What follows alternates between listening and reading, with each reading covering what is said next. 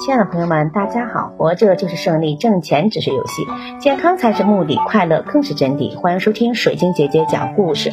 今天的故事名字叫《成吉思汗统一蒙古》。公元一千一百六十二年，蒙古乞颜部的酋长也速该的妻子可鄂伦生了一个男孩，取名叫铁木真，因为蒙古部和塔塔尔部常年互相攻打。所以，铁木真的童年和青年时代是在战争中度过的。铁木真九岁那年，他的父亲被塔塔尔人设计谋杀而死。也也速该死后，他的部落和武士们看到了乞颜部的势力渐渐衰落，都纷纷离开了。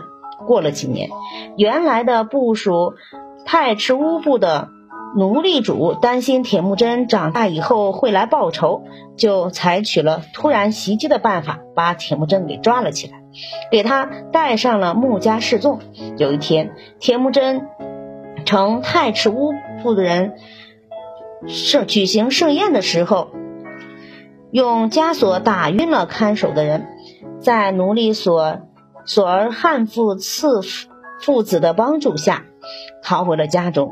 为了防止再遭到袭击，他把全家迁到了肯特山里去居住，并和翁吉翁吉次部德学禅的女儿博尔铁结了婚，以便取得翁吉次部的支持。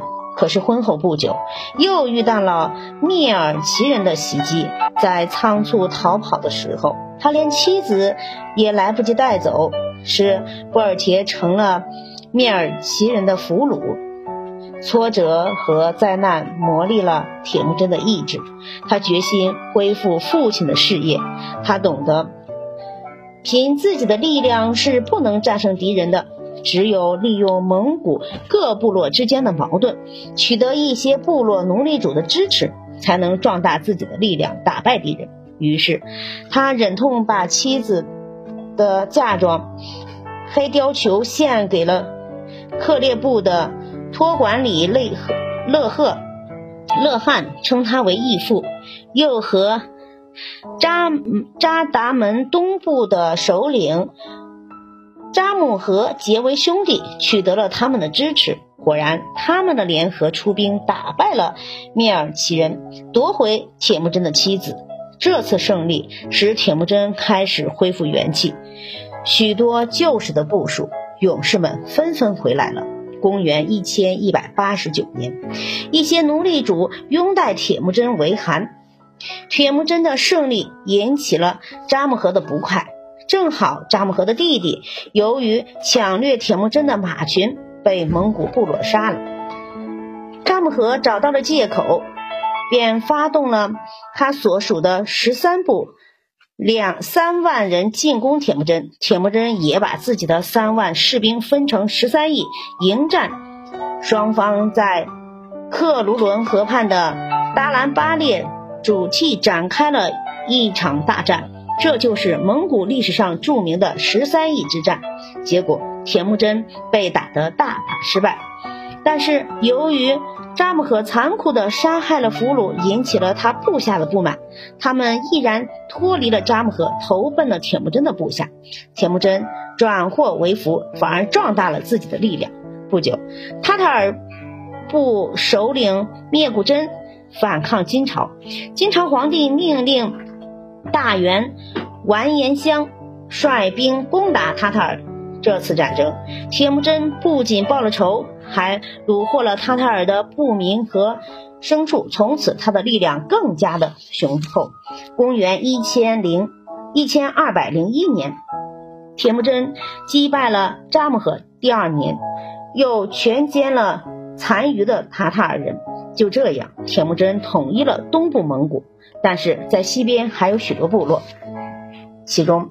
最离得最近的就是最强大的克烈部，王涵托管理那里面对铁木真咄咄逼人的锋刃感到自己受到威胁，因此双方的关系开始恶化。这个时候，铁木真为他的长子树汉向王翰的孙女求婚，遭到了王翰的拒绝，于是矛盾进一步激化。公元一千二百零二年春天，王翰假装同意铁木真的婚约，想骗取她来赴宴，趁机把她杀死。不料计谋泄露，王翰立即对铁木真发动了袭击。铁木真措手不及，只好带十九个人仓皇而逃。他们退到班朱尼河停住下来。后来，铁木真则到贝加尔湖以东的地方，他一面向王翰求和，一面利用喘息的时机收集溃兵。到这年秋天，他的军事实力又恢复了，王翰却傲慢麻木。他在他的驻地欢庆胜利，整天欢歌笑舞跳舞。铁木真暗暗派兵包围了他的驻地，突然发起进攻。经过三天三夜的激战，占领了王翰的金帐。王翰逃到鄂尔浑河畔之后，被乃蛮人给杀死了。消灭了克烈部之后，铁木真在公元一千二百零四年夏天。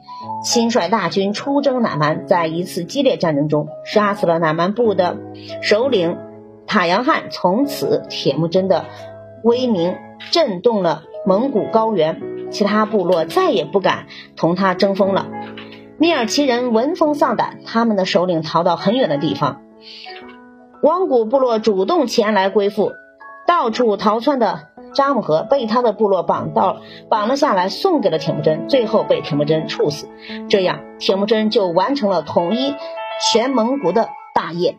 公元一千二百零六年，全蒙古的农隶主们在鄂内河畔举行了忽利烈台，一致推举四十四岁的铁木真成为了成吉思汗，并且上尊号为全蒙古的大汗。成吉思汗是中华民族。发展史上一位杰出的人物，其本人及其子孙的军事征服活动，克服了当时东西方陆陆路交通的人为障碍，极大促进了东西方文化交流，推动了人类文明的进步。感谢收听，再见。